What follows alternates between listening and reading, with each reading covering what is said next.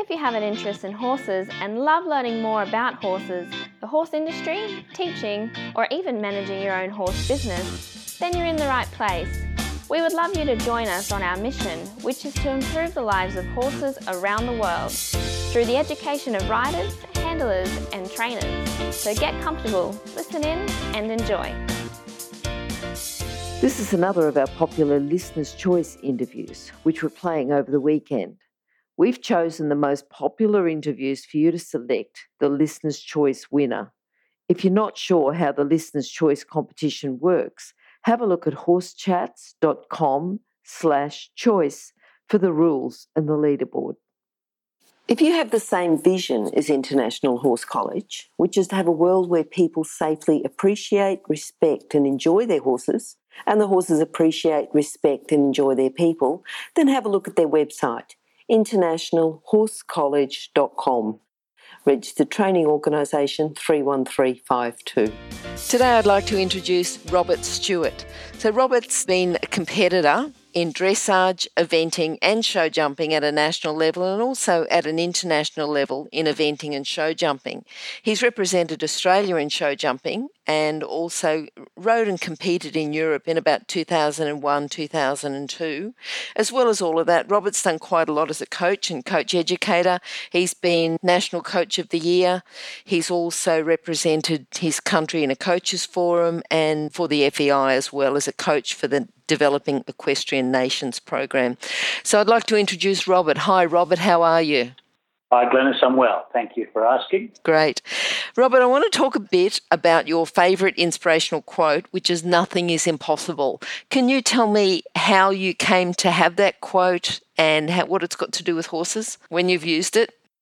I guess it came from when I was in my early 20s and um, I came from a family with no visible means of support.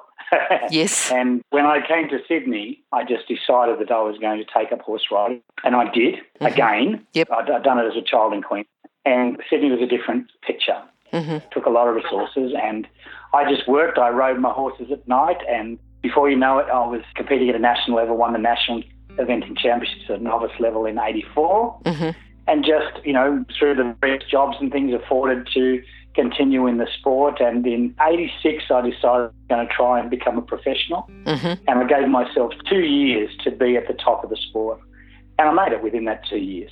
And, uh, and then stayed there realistically for the next six or seven years, um, culminating in, I think, three years in the top 10 in the World Cup rankings. So it just, mm-hmm. with no, no visible means of support still. Uh, so if you want it bad enough, you do what's necessary and you can achieve what what you dream about. I think that's very inspirational. Yeah, very inspirational for those who now are at the place where they might have to be working in a job and riding at night, getting up early, riding in the morning, and thinking that they're not going to get there, thinking that there's a lot of professionals out there that have got everything going for them and they're in a job that they have to use to support their horses and, and they need money to train their horses and get that tuition. So it's great that you can talk about that. Yep. I guess I was really fortunate to, I, I got to work for the people that uh, I trained for. They could obviously spot my keenness, and so mm-hmm. I listened for Tina Womelsdorf, and I became a working pupil for George Sanner, and um, you know those are the two people that were formative in my development as a as a rider in the early days, and mm-hmm. so um, you know, but I I didn't have to pay for that; I had to work for it.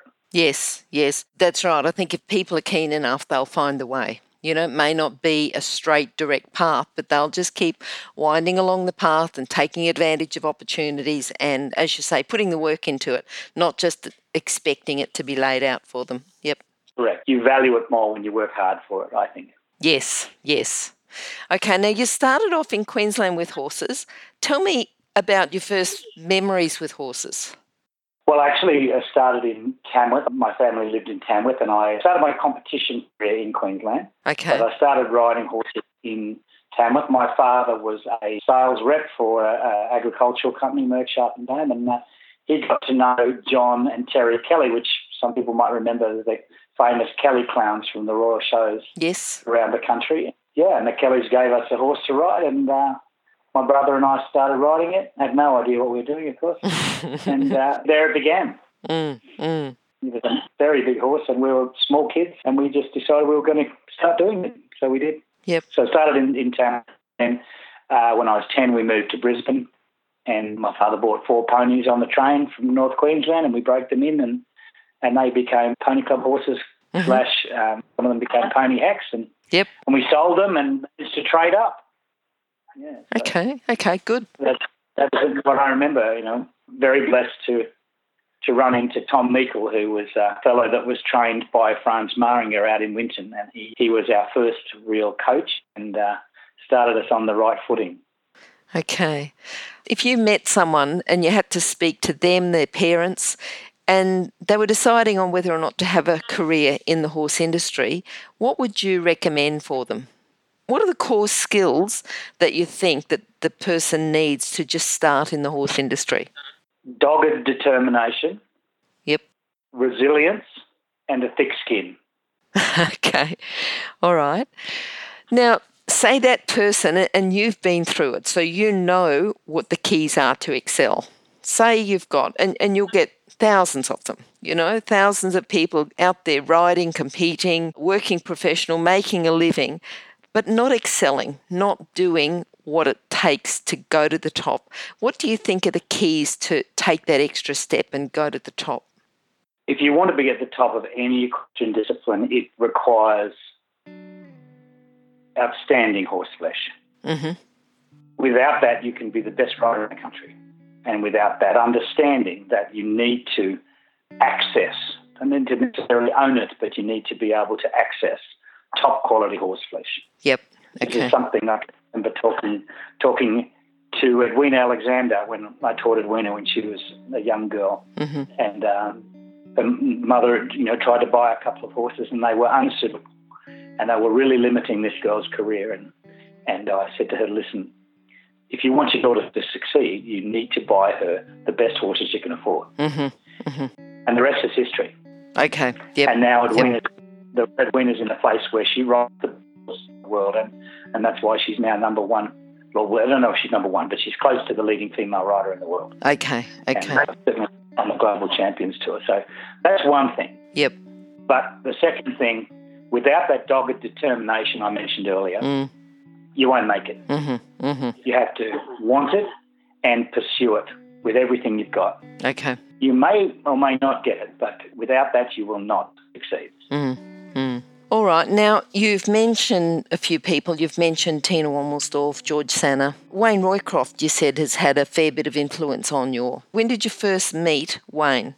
As a co-competitor, Mhm. when in the 80s when I was eventing, I was a young up-and-coming rider, Yep. and uh, well, Wayne was a seasoned Olympian and uh, esteemed competitor. Yes. And I can remember riding in the same classes as, as Wayne and Valdez. And, you know, I could only see him as a class of competitor so far beyond all the rest of us at the time. And I just had a huge respect for him as a rider and competitor. And, and then later, as I matured in the sport and grew up, I became very friends with Wayne and Vicky. Mm-hmm. And we have been very good friends Mm-hmm.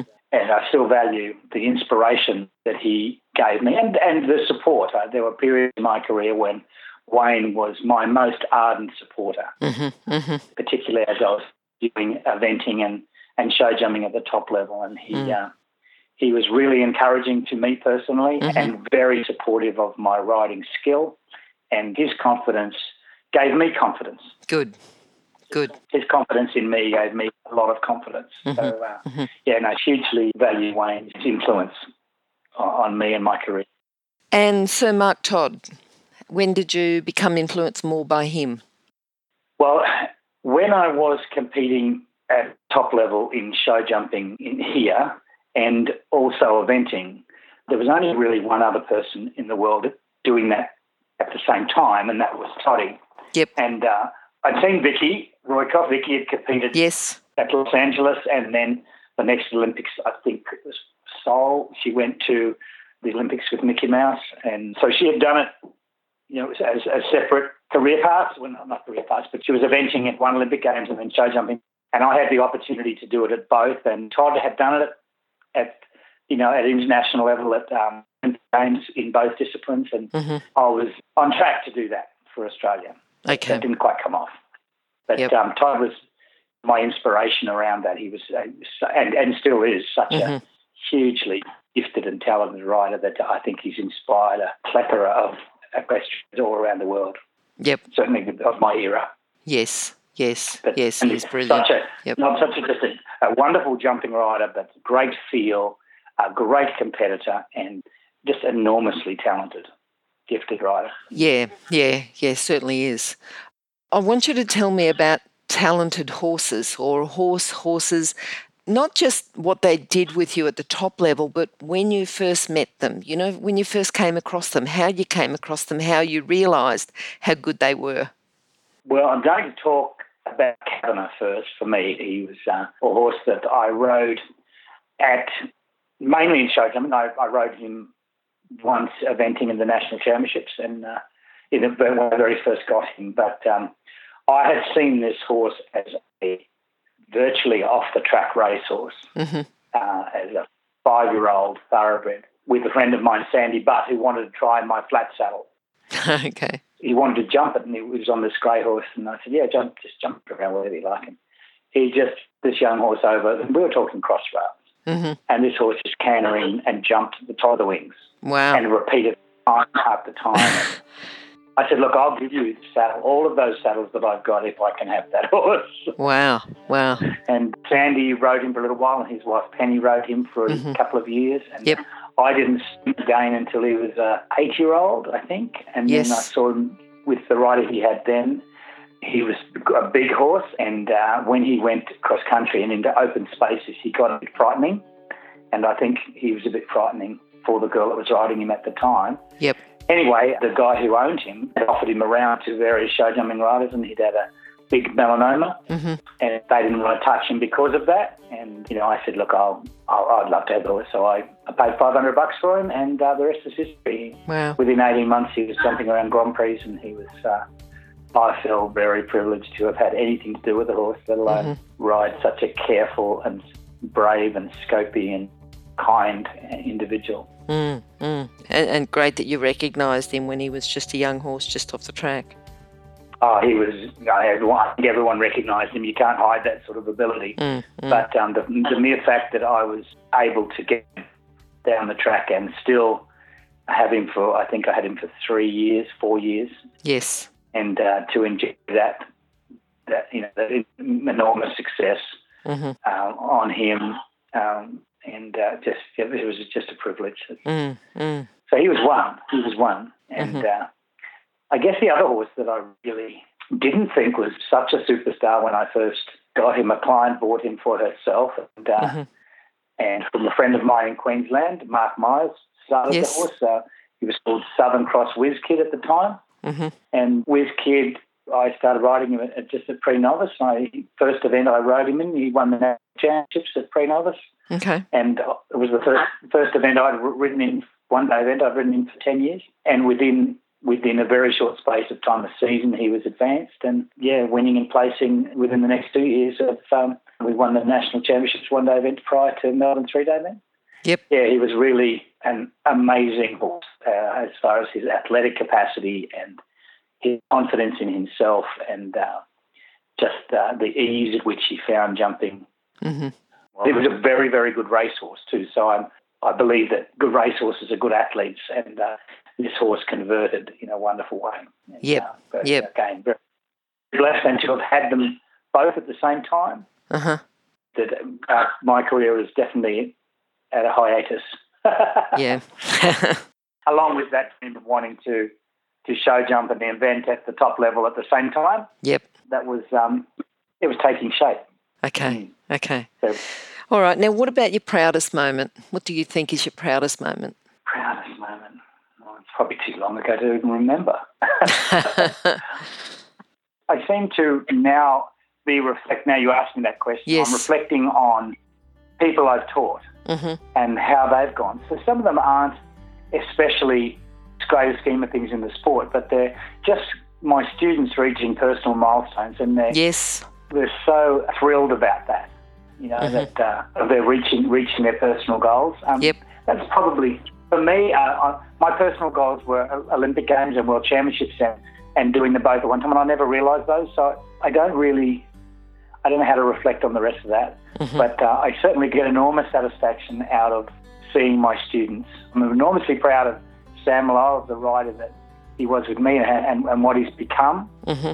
Today, and uh, enormously proud of you know, Edwina, and you know the people that you've had something to do with, you know, Boyd Martin and, and Ryan Wood. Those guys Mm-hmm. You know, you, you, you, get your career dotted with those sort of people, and they and seeing them come from you know beginner rider through to mainstream competitor, international competitor is yeah, you, you know you've had a part to play in that. Mm, you might not mm. have produced them all the way through. No coach ever does, but it's enormously pleasing to see them become you know adults and seasoned professionals in doing what they love doing. It's just it's enormously pleasurable to watch them. Yeah, I'm just going to read a statement here from you, Rob. This is a statement that you made at one stage. I've had the privilege to coach many wonderfully talented riders over my career, many who've gone on to become successful riders and coaches. I believe that no one person ever trains a rider or a coach, but there are some of their experiences. I believe that I've inspired many to commit to the sport, pursue their equestrian dreams and reach their aspirational goals. So I think what you're saying is it's you know you're proud of the people that you've helped to contribute to make it um, at a top level. Yes, they, they, won't have done it without their own serious commitment. Yes, and, uh, and so particularly you are helping to achieve their dream, and you know that feels good. Yep. That feels very good.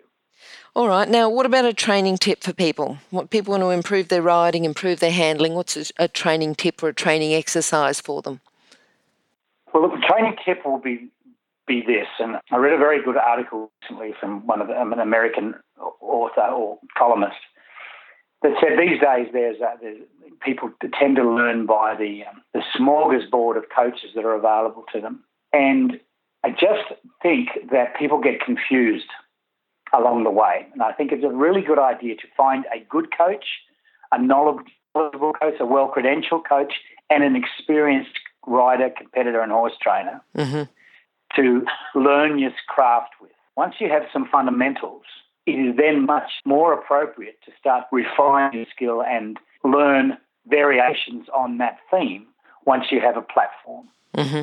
Mm-hmm. I see a lot of people that go to every clinic and every coach that's ever popped their head up to give a lesson, and they become so confused they don't know what to do at any given time, and they have no foundation. Mm-hmm. And uh, and I, I find that's usually a very confusing pathway.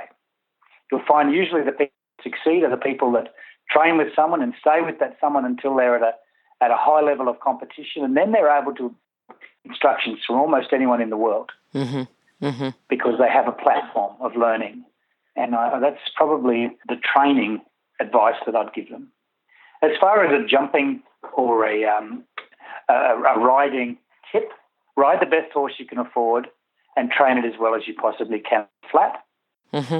Uh, and then with your jumping training, the horse has got only so many jumps in it, don't waste them. They're probably the philosophies of more than tips. But if you want tips, for me, it's about for jumpers, it's about controlling your horse's pace and line and distance, mm-hmm. and you can exercise that over the poles on the ground. Okay. So yep. um, then you're not wearing them out. Yep. Yep. So we want to do that training, do it over poles and low jumps. Okay. Okay. All right. Now, do you have a book? I didn't ask you earlier if you had a book that you could recommend for our um, listeners. Oh, yes. Yep. I'm a big believer in the Principles of Riding, the German Federation Handbook, which is yes. uh, which is core thing. Yep. It seems simplistic, but the better you know it, it's a bit like the Bible. You know, the more you know it, the more you read into it, the more you understand it. Yep. And the Federation Handbook, I believe, is like that. Mm-hmm. It's it's it's simplistic, but it's it's quite complete and the other one would be I'm, I'm a firm believer of the North American hunter seat equitation model mm-hmm. to teach riders good form and through good form um, develop good function and complement that system with good dressage training. Yep. That's when I believe you get the McLain Wards of this world, the most okay. stylish and effective jumping riders. You get some beautiful European jumping riders too and they have also modernised their techniques. And they ride more more blood in their warm bloods and so ride in a more forward seat mm-hmm. style. And so, yeah, definitely Hunter Seat Equitation as the jumping one, which is the George Morris. Yep. His very famous book uh, of his written book. That's that's the, the foundational one. Yes. And uh, they would be my two picks. Okay. Mm. All right. Now, going forward, what does your future hold? I hope doing exactly that, and inspiring many more young riders to achieve their goal and their mm-hmm. dreams, mm-hmm. and uh, continue to be associated in the sport as a, as a coach and uh, mentoring riders. Um, I'm hoping that um, course building might become play a bit larger role in my life. And mm-hmm. I'd uh, like to be building, you know, uh, good courses for young horse class and uh, at these at good shows. Yep.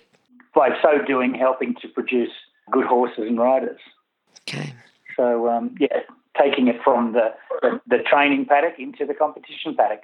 Yeah, that's that's awesome. Now, can you sum up your philosophy into a lesson today for our listeners? I think, as I've said before, that dogged determination is if this is something you want, mm-hmm. then plan, see it in your mind's eye, picture it. Yes. And then plan how you're going to achieve it. Mm-hmm. And um, realistically, that's about saying, this is where I am, this is where I want to be, what do yep. I need to get to where I want to be? Mm-hmm. Um, I need horses. Okay, how am I going to get those? This is my financial situation. Maybe I've got to buy them as, as foals or weanlings, and, and I've got to learn to break them in, and I've got to learn to train them myself. And, and how am I going to do that? And uh, find out the gaps. So you really have to make a career plan. Mm-hmm. I've done mm-hmm. this for several riders. Mm-hmm. From when they're riders, their parents asked me for a career plan. Yep. And uh, planned their career out because mm-hmm. they don't know how to do that. But and the other thing would be to seek out a coach that cares whether you achieve it or not. Yes, yes. Okay.